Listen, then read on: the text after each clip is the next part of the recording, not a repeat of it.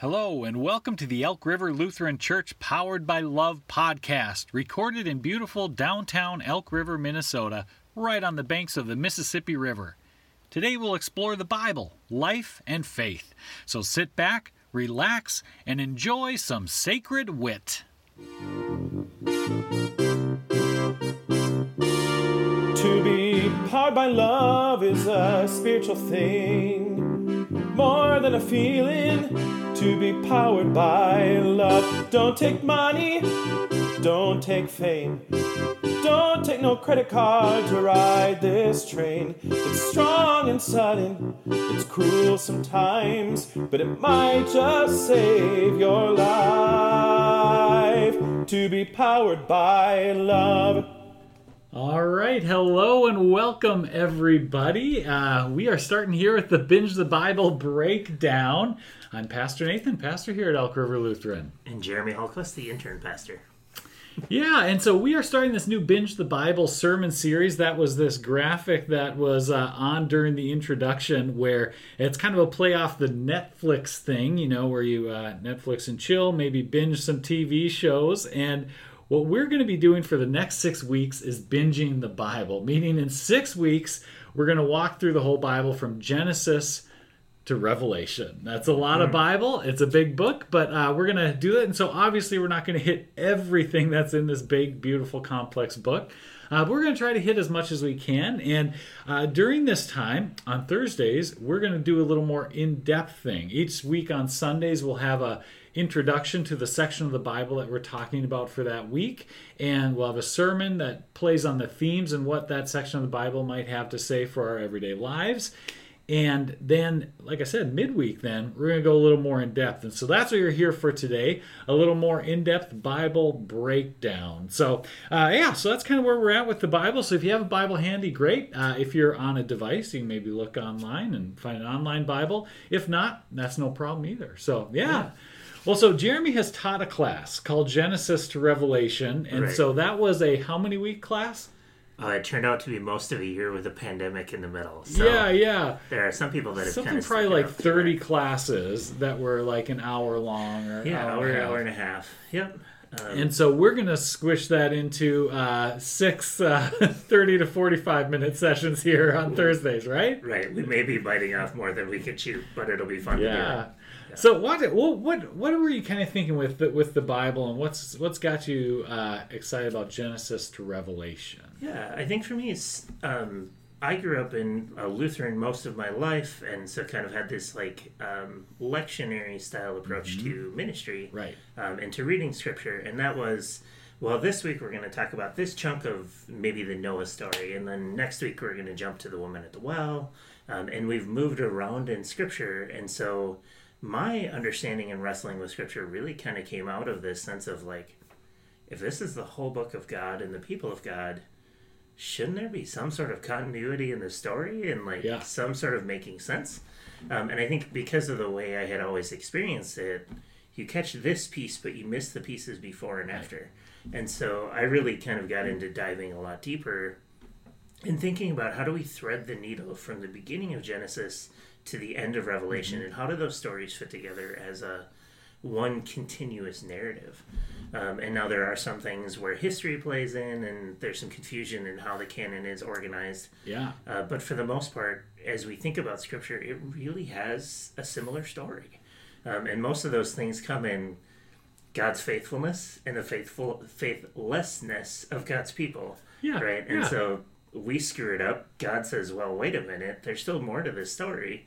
um, and continuing to see that even as we've moved beyond what we've called the the, the everyday written scripture to the living, breathing uh, Bible that we experience in life today. Yeah, you know where God still shows up. Sure. Um, and so thinking about how does that all kind of thread and weave together, and how do we wrestle with this big, complex, messy, beautiful book? Yeah. No, I think that's good. And so maybe one place to start would be so this first week we're studying the first five books of the Bible, yep. right? And so they're called the Pentateuch. We'll get there. I wonder if it wouldn't be worth just holding up a Bible and saying, This is the Bible, right? Right. And so the Bible is divided up into different books, and then uh, those books get divided up into two parts the Old Testament and the New Testament. It's kind of like, you know, BC and AD, where you have Jesus kind of right in the middle. The Gospels in the New Testament start off telling the life of Jesus and the church after, and the Old Testament is everything that happened before. And so that's we're starting in the Old Testament, and uh, any Bible you have is going to be divided up in that way. And you know, when we were talking about Genesis to Revelation, what I what I appreciate about the Bible is almost every Bible that I've ever had has some kind of description of the book of the Bible at the beginning of that book. And some Bibles, like I have the Lutheran Study Bible here, I know we both have Harper Collins Study Bibles too, um, they go into even more depth and stuff. So there, there's Bibles, the, the actual Bibles themselves can be pretty good resources, and a lot of the information we're sharing here today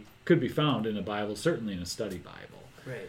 And I think it's important to note too, like we talk about scripture as the written text that we have in front of Yeah. us.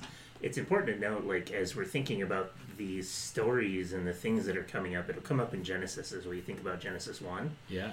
These are not written at the time it happened. You know, God Right. didn't write say, "Oh, on day one we're going to do this," and then let it be so.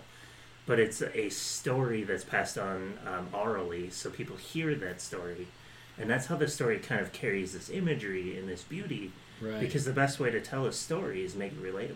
Right. Um, and so thinking about that as an important kind of factor as we're talking about, well, you know, did Jonah get really swallowed by a whale? You know, there's some questions there, right? yeah. Uh, but it also gives us permission to say, hey, wait a minute, there's there might be some places that feel a little confusing, but if you think about the bigger picture, this bigger story, Yeah. how does that really kind of play into conversation? I think that's really yeah. I like that idea that the Bible isn't the Star Tribune, right? it wasn't written like a newspaper. It, it's not like a TV broadcast covering live breaking news. It's more like your family stories, right? like like my great grandparents who came over from Norway and the ship, and we we have these family stories and.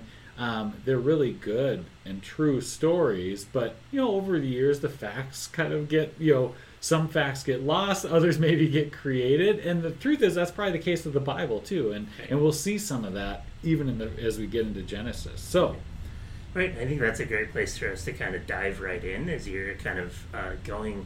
If you're online and joining us and you have a question or you're thinking about this, even if it's after the fact, like the live recording, Yeah. Tell us those questions because I think that's something we want to be able to answer and wrestle with and think about. And, yeah, and I love questions, so that's some of my fun too. yeah. So we'll be kind of monitoring. We got our laptops here. If you're dropping questions in the feed or just saying hello, uh, we'd love that, and Yeah. uh, by all means do that. So Right, and I think like Genesis is a great place to start, and any good story has to start with a good foundation. yeah, Um, so thinking about like the opening credits to any movie, yeah, Yeah. you know, the, that's my favorite way to think about this beginning text is the world is dark, the screen's just getting fired up, and here we go, kind of boom right into this uh, this spoken moment, and life goes from nothingness to all of these created days. Um, thinking about these early Genesis texts, like think about that open credits to a movie, and then how does the story then play out there? You know, God speaks, and creation Yeah. begins to exist. So word becomes important um, Yeah. right from the very beginning. Um, and then we see these these six days of creation with a day of rest, Yeah. um, and all this kind of mystery and wonder that comes in and out of all of that too. it's good. Yeah, Yeah, so that's the Pentateuch is these first five books of the Bible, um, and so like my Bible here divides about Genesis to Deuteronomy, Genesis, Exodus, Leviticus, Numbers, Deuteronomy. Uh, traditionally, those books were often attributed to Moses, saying that Moses wrote them. In reality, he probably didn't write them all. He probably shared them some. I, I don't know what Moses' role is. He's a main character in one of the books. I know that. Um, but uh, but that's the Pentateuch, these first five. So yeah, do we want to dive into I think Genesis? so I think that's a good way for us to kind of get the conversation rolling. But Sounds good. But I think it's that um, couple things that I would point out is is one that word word becomes super important, but also then what is the purpose, right? That's I think it's the question that everybody asks. What's the meaning of life? Those sort of big Sure. philosophical things, um, and it.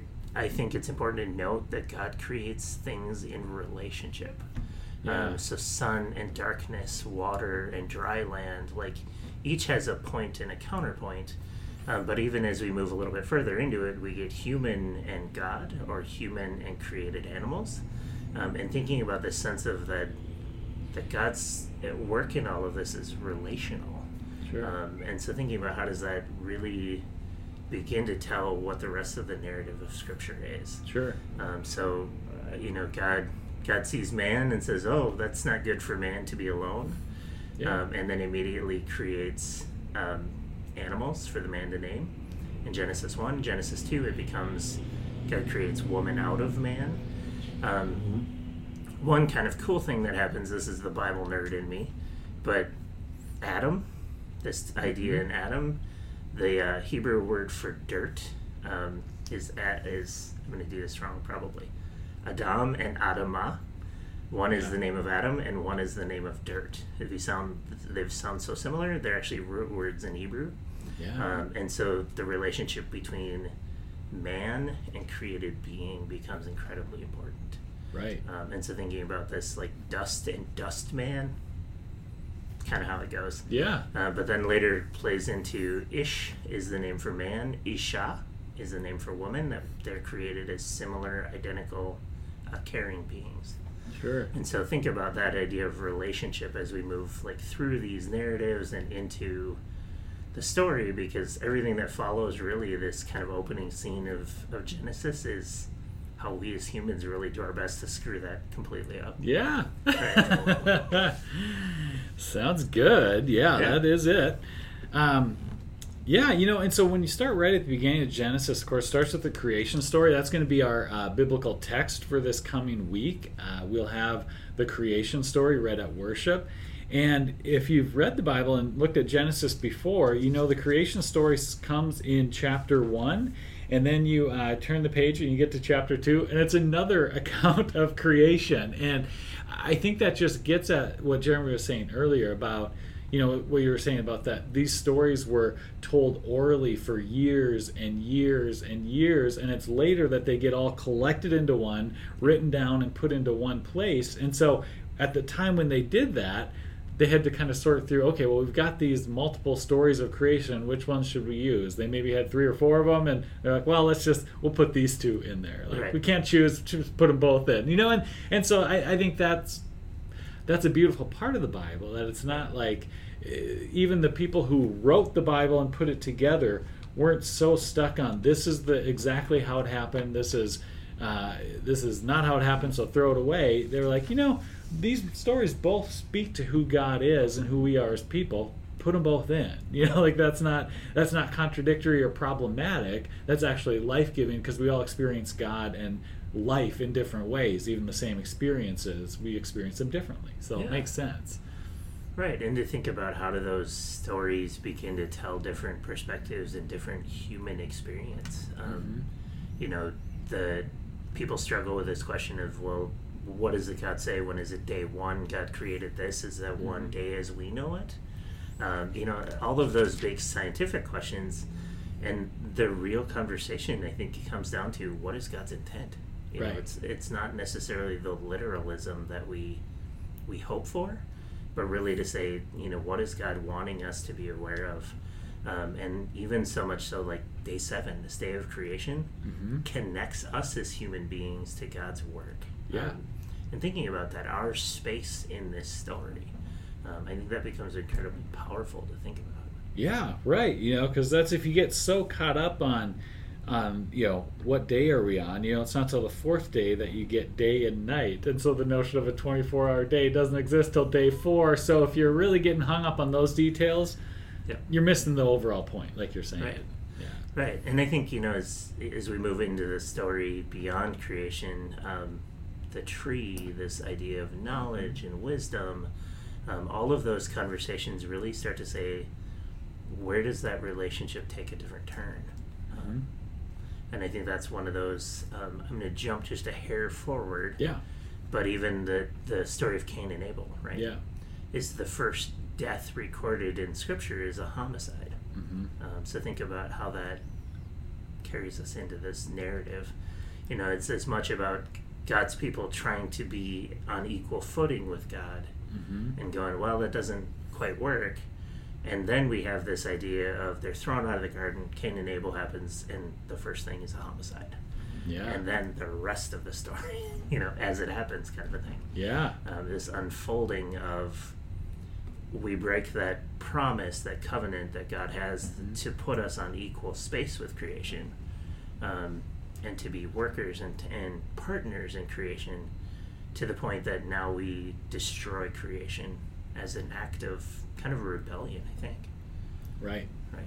And so all of those next stories really tell that narrative over and over again. They do. They do. And that's that that kind of process that that repeats itself. Right, and you'll see it again. You know, the Noah story is another great example of um, God is angry that humanity has done all of these things to destroy creation and ruin relationship with one another, um, and says, "Well, I'm going to send a flood." But then that promise thing hangs in there, and God says, "Well, you know, it's as important that you know." Um, I'm going to destroy creation, but we're going to keep some animals and one really good family that does some good things. Um, and so there's this kind of back and forth in this story of God wanting this sort of ending because that would be easier, but God's love and faithfulness to the promise Yeah. plays way beyond that. Yeah, I think the Bible really plays with and wrestles with God's ultimate goodness and desire for what's best for humanity, and we see that through all these stories. Yeah, Noah and the and the flood, um, early creation stories. You know, and then the deeper you go into Re- Genesis, the deeper you get into these complex relationships. You know. Um, you know, I, we won't get into every story here in this, but you know, you have some really complex familial relationships. You know, Abraham and the promise that he and Sarah will have these kids, and that doesn't, you know, come to fruition right away, and so they get creative in how to make it happen. And I mean, there's all there's all kinds of complex family relationship stuff going on in there. You uh, you get to the story. You know, we talked last night, Sacred Wit, about Joseph's Technicolor Dreamcoat. You know, that is a beautiful story of family and family drama and you know and god's faithfulness weaves throughout it that Right. you know um, the people try to seek god's favor and then they try to wiggle their way away from god's favor and figure it out on their own and then you know they keep being humbled and brought back to relying on god. I mean that's kind of repeated over, repeated over and over. Right, and that cycle continues no matter how you kind of think about these stories. If we keep that lens um, as an understanding, like God, God's people really kind of do things to mess things up, and God continually steps in just enough to say, "Hey, this is what the purpose and intent of all of this is," um, and you keep missing the point. Um, right It's kind of that you know, you smack your kid on the hand, go knock it off, like stop doing Yeah. that eventually it kicks in, but sometimes it takes 10 or 15, or in this case, hundreds of times in order to really get us back to that purpose. yeah Um, and it's a lesson I think we're still learning today. That's fair. That's fair. Yep. well, anything else you want to say? Some of the stories in Genesis that would be worth highlighting? Yeah, I think the one. Um, the one that often gets really lost and confused as people think about it is the Tower of Babel story. Sure. uh, Babel, Babel, depends how you want to Yeah. say it. Um, I'm, I'm no expert in this conversation either. But it's one of those things where humanity uses their common ground, their common language, to build a tower to reach the heights of God. Yeah. Um, so they want to be like God. Um, and God does something kind of unique in there that God confuses their language. If you read that kind of passage, if God creates with words and humanity uses words to put themselves on equal footing, Yeah. you know, there takes something of God saying, well, that isn't going to work. Um, and I think it's one of those kind of interesting stories because it, it becomes the catalyst for how words are the thing that moves us to other gods, it moves us to other spaces, and it pulls away from this connection of God. Yeah. Um, and if words are our tool to be like God, maybe we need to ask some questions about how we use words.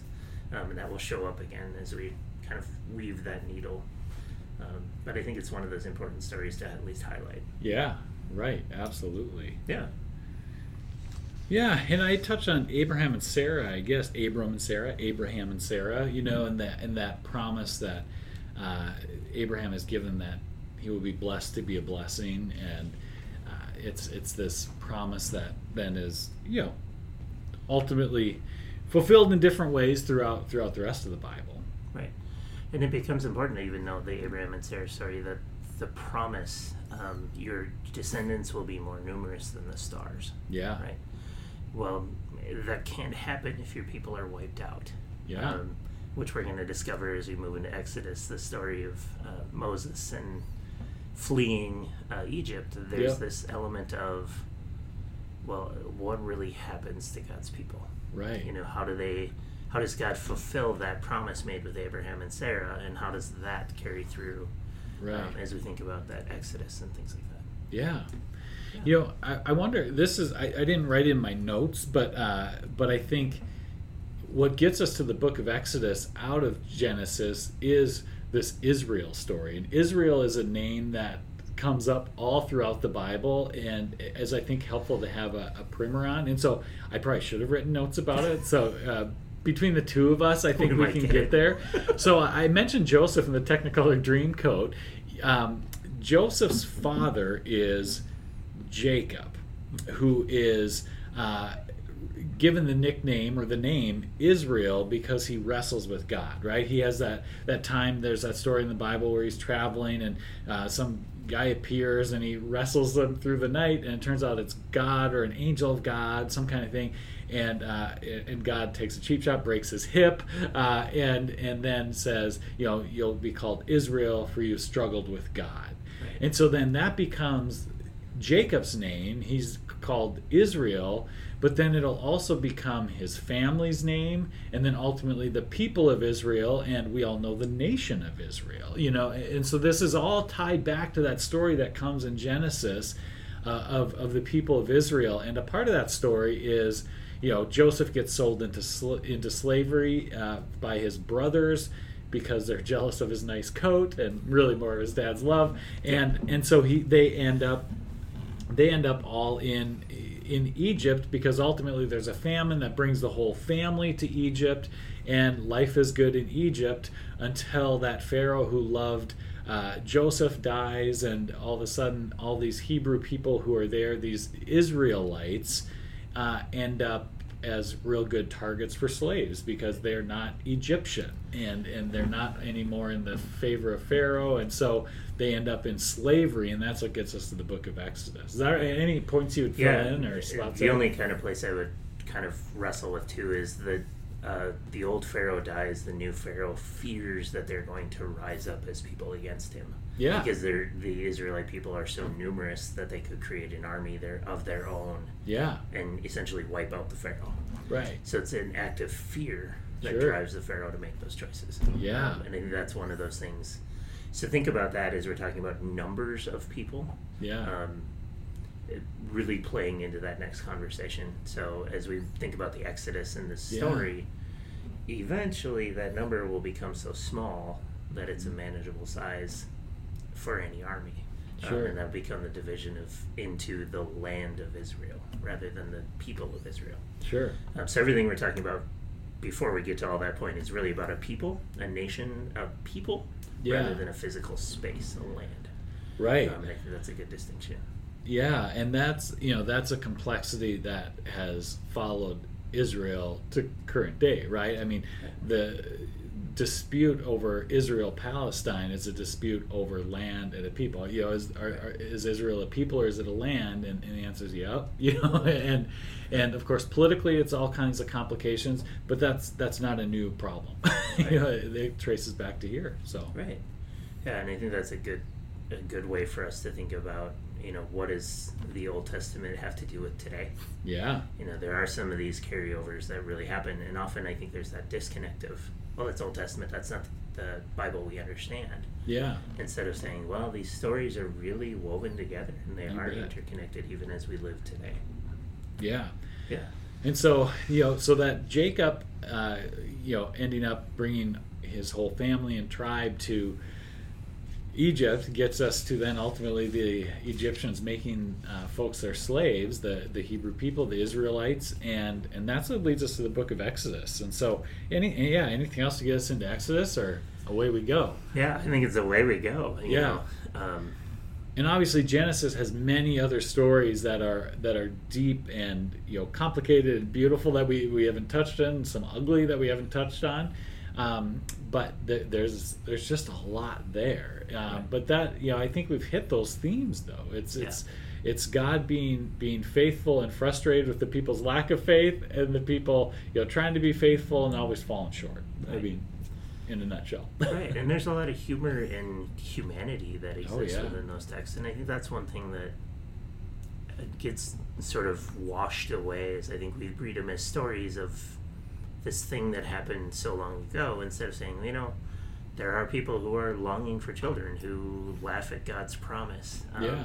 You know, like Sarah does in, in the Abraham and Sarah story. Yeah. I think that humanity really kind of becomes important for us to acknowledge too. yeah. Yeah. So Exodus becomes a book that is largely focused. I mean, it's fair to say that Moses is the main character of Exodus, wouldn't you say? Yeah. Um, he's kind of the the hero character, a flawed hero, no, le- n- nonetheless, but a hero. Uh, and uh, yeah, what do you say?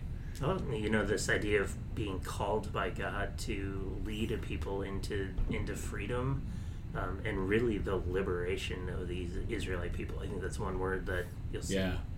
continually throughout Scripture is what is God liberating from, from or for God's people, Right, um, and how does that really kind of play out as we think about that story forward. right. So if you've seen the Ten Commandments movie or the Prince of Egypt, uh, some of these movies that are about uh, this story of Exodus, you get some of the main points that Moses, you know, is born into slavery, but uh, the Egyptians are getting a little nervous about the, you know, people of Israel, these these Hebrew people getting to be too many of them again, and so they start killing babies. Real Mhm. pleasant story of the Bible, right? Especially male babies. Yeah, and so uh, to save her baby, uh, yeah, uh, Moses' mom puts him in the basket, floats him down the river. Uh, story goes he ends up in Pharaoh's house and is raised as a as a, a child in the house of Pharaoh, uh, and that has its perks. And so ultimately, he starts discovering who he is. Ends up seeing some uh, slave driver Egyptian, you know, beating a, a Hebrew. Uh, takes him uh, and, and kills the guy. Goes into hiding. Uh, meets his father-in-law Jethro. Uh, well, ends up marrying Jethro's daughter and uh, making a life for himself. And then God appears in a burning bush. Says Moses, "Actually, we have unfinished business in Egypt. Let's go back. Let my people go." Uh, and so Moses goes back. Well, first he says, "I can't. I'm not a very good public speaker. I stutter and whatever." And uh, God says, "Don't worry, uh, we'll take care of that." And away he goes back into into Egypt to lead the people out. Uh, but that doesn't go so smoothly either, does it? no, I think that's yeah. There's this a lot of back and forth. You know, being led to freedom, having food provided for you on a daily basis. yeah, You know, all your needs met, and we still grumble and complain that slavery in Egypt would have been better than wandering in the wilderness. yeah, Right. So faithful, faithlessness, faithfulness. Right. Right. God still provides. Um, and the story bounces back and forth in all of those sort of moments. yeah. And even getting out of Egypt isn't as easy as maybe they would have thought. But um, you know, the the Bible tells these stories of of plagues coming.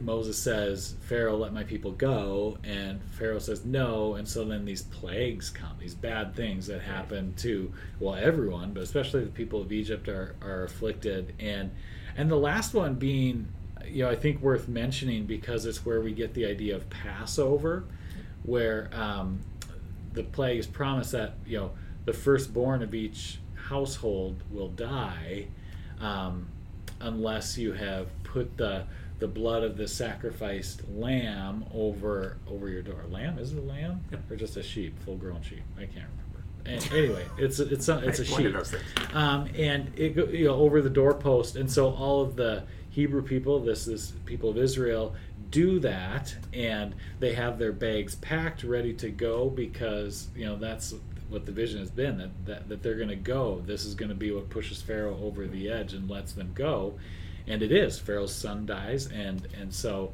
the people pack their bags and away they go on their um, Exodus journey. Their Right. Exodus, that's the name because they exodus from Egypt. They leave. They exit. Yeah, right. Exit stage right. Yeah. Yeah. Well, and I think that's that great kind of sense of, um, you know, we get these reminders of uh, the Israelite slaves are their children are killed. Yeah. Ultimately becomes the gateway to freedom for, you know, God ultimately moves against the Pharaoh's people. Yeah. Um, and so there's these kind of like parallels within the story that are really interesting if you pay attention to. yeah. Um, and then we get to wandering. And yep. and again, it leads us to these ten, ten Commandments, the golden calf, like all of these Mhm. great moments where, you know, people are people and they continue to sort of, well, God is great uh, until God isn't and something more convenient pops up. Yeah. Um, and this sort of internal wrestling uh, with within God's people against God. Right. And so, And so this is where you picture Charlton Heston, right? Right. Uh, wandering through the wilderness and splitting the Red Sea so that they can cross, and Pharaoh's army does not get across, and so they get washed away, and uh, that is uh, not not great for them. um, and yet, then yeah, like you say, the people wander in, in, in the desert, and one of the things that happens is the giving of the Ten Commandments, which of course is pretty influential for the for the life of you know us still. Tho- those 10 commandments play a pretty important role for our understanding of you know what are things that are good to do and things that are not good to do um, but yeah the story moses comes down with the first set of the 10 commandments and the people while he's been up there have built a golden calf to worship because this god they've been following that they can't see they don't really know so they build a golden calf he throws them at him, and in the movie, it's like a bomb, right? It's like a grenade. The, the tablets, and they blow blow up the golden calf. Really good stuff. Um, and cinematic splendor. yeah, and so then he goes up, he gets another set, and he, and he and he comes down, and that time they're a little bit better. But yeah, I mean, anything else with the with the story of Exodus before we get to how it wraps up? Ultimately? Yeah, I think the wrapping up is the next place I would want to land. It's really Yeah. what comes out of that. So the reason they build the golden calf is they're impatient that Moses Moses is taking too long. yeah, You know, well, that just takes too forever, and God is up there. yeah, We want to make God where we are, yeah, um, and that plays into this sort of next kind of wrapping up of the Exodus story, which is really they end up building this tent, this tabernacle, and Yeah. the ark where the covenant or the Ten Commandments sits.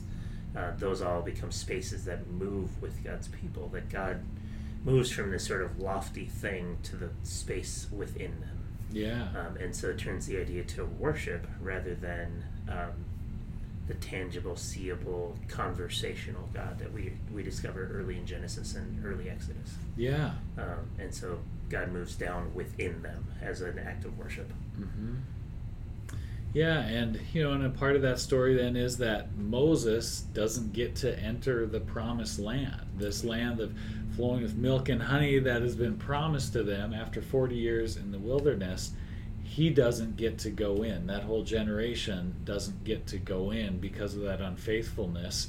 Uh, but the next generation does, and you know, and that that tabernacle worship, which will ultimately become a temple uh, that's built in Jerusalem. We're skipping ahead to the historical books, uh, part two, episode two. Um, but that'll that'll come, and it, and it but it begins with that tabernacle that has the that has the Ten Commandments and that ark that that is built as its core. Right, and where the cloud, when the cloud settles on the tent, the people stay in place, and when it Mm. lifts and moves, Yeah. the people know to follow the cloud, to follow the, the presence of God. Um, and I think that's really kind of interesting. You mentioned um, the jumping of Moses not entering. You've really Yeah. kind of talked about the book of Numbers, Yes, Um, right. really, and so this might be a great place for us to drop that little Yeah. nugget in there. So this is one of the challenges of Scripture is that some books exist outside of, but within scriptural layers. Yeah. Um, when God says these people will go to the promised land, eventually these people grumble and complain, and so there's this problem that exists, and Moses ultimately has to take a census.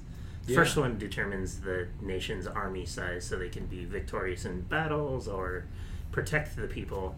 Um, and the second census that exists in the Book of Numbers is really all about um, well, have those people that complained and grumbled and, com- and whined against me, have they all died off now that we can so finally get to Yeah. to the promised land? Um, and I think that's one of those Right. elements that's kind of intriguing within Scripture. Yeah. Um, The book of Numbers, aptly named because it involves a lot of counting. Yep, it's two censuses and a whole Yeah. lot of uh, family lineage and numbers. Um, Yeah. So I think that's important for us to kind of say at this point that really kind of layers Yes. within this story. Um, there's not much else that I would add to that other than um, that's Yeah. kind of the general gist of things as it moves into this ultimate entrance into the, the land that God has promised.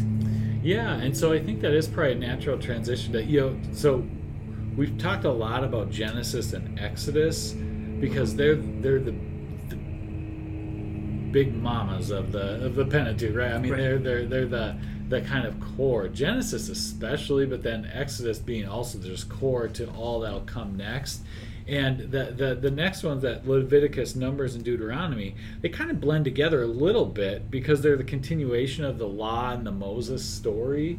Yeah. Um, but you know, I, I think it's okay to maybe admit that like we don't really necessarily treat all parts of the Bible equally as when we read Scripture. Yeah.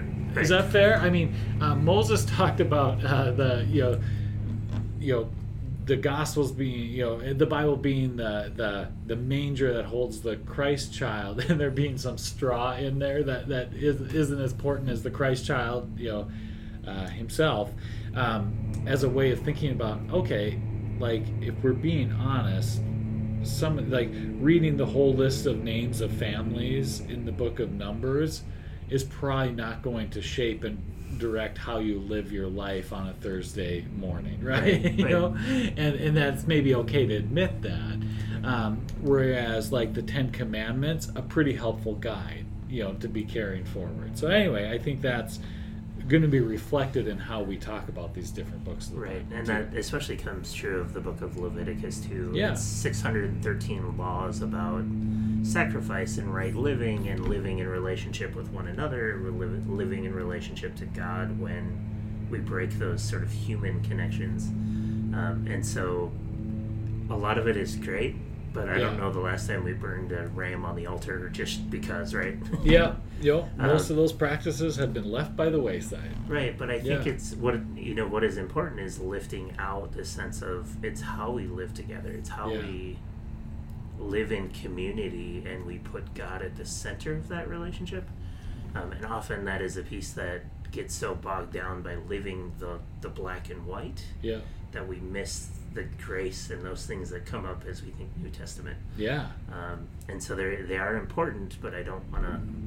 I don't want to sit and dwell in them yeah. because I think yeah. I'm wearing mixed cotton fibers in my shirt right now, and that Right. might not be a good thing. That is officially not allowed according to Scripture. Right. And so Yeah. thinking about like how does that all impact us today, and how do we think about those conversations moving forward? Yeah, I think it's so funny that the fir- that the air conditioner units that we turned off kicked on a while ago, and now we got a guy mowing outside. I apologize for this. Uh, I thought we were doing pretty well, and Yeah. even the things that were within our control, I don't know why that turned on a while back, and then the, the fact that they're mowing outside. You just can't can't control everything. Can't win them all. No, no. Right. Well, so Leviticus, Numbers, Deuteronomy. Are there other elements of those books that'd be worth touching on here? Yeah, I think Deuteronomy. One of the key things is it's Moses' farewell address. Yeah. Um, so I think this is the final letter, knowing that your end is coming. So what would you want to say to the people of God? um, who have been following you through the wilderness and kind of making life both good and bad. Um, what would you want to tell them? Um, and a lot of it's reiterating the Ten Commandments, the way that we live together, Yeah. uh, but also saying now the responsibility of teaching and instructing that's going to fall on you as people. Um, Yeah. You know how do we how do we grow together in this faith thing? Um, and then just really saying, despite all of this, despite those times when we fall short and we fail, uh, you get to chapter 10 towards the end is really about God, uh, Moses saying, despite all those things, God still loves you. And Yeah. God has promised this, and this is where we will go. Um, and I think that's one of those kind of beautiful moments. Um, and then just that reminder that in the end of it, Moses sees the promised land, he's able to look into it and say, okay, God did really fulfill that, but he never enters. Yeah. Um, he's still part of that group that grumbled and complained. Yep. Um, so there's kind of this uniqueness in this story of how does that faithfulness get lived out as a whole rather than a partial story. Sure. So that's what I got. No, I think it's great, and I think that's about as good a place as any to, to wrap it up for today with this promise of, of God's love that that it is ultimately that's what the the blessing of this section of scripture that'll obviously carry throughout is that uh, it's the story of God loving God's people from the beginning of creation when there were people and for all the screw ups along the way and that carries true for us in our lives as well so Yeah, absolutely. that's good no, I think and and then the fun thing is to to go back and dig a little deeper into the story and say what is Yeah. this about? What is God trying to show us as we move forward? yeah Um, and and finding those sort of nuggets that exist within that to teach us things today. yeah You know, um, I think that's where the fun of Scripture really plays out in my nerdiness, I guess. Yeah, absolutely. I think so. So, you know, I'd invite everyone to join us on Sunday where we'll get uh, a little more of a, a little more of an introduction, which will be for you all that you heard this pretty expert now. So uh, you, you'll have it uh, nailed down. Uh, but we'll also then think about like, okay, life is good, very good. In fact, it says in creation that humans are very good, but also life is messy, and that is a theme that has come through all these stories. Whether it's the first homicide or the Ten Commandments, this excellent guide that we just don't follow all that well. So, so what does that mean? How do we find, uh, you know?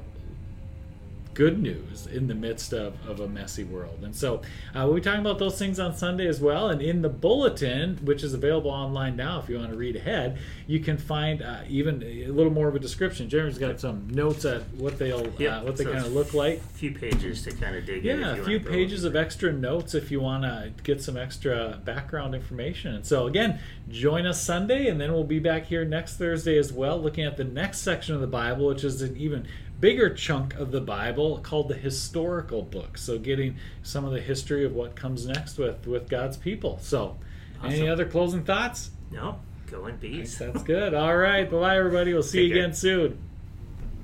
Well, thanks for joining us. You can find more information about Elk River Lutheran Church at our website, elkriverlutheran.org. And if you'd like to give to support this podcast and the other ministries of the church, just click that give button at the top of the homepage. Thanks again, and have a great week.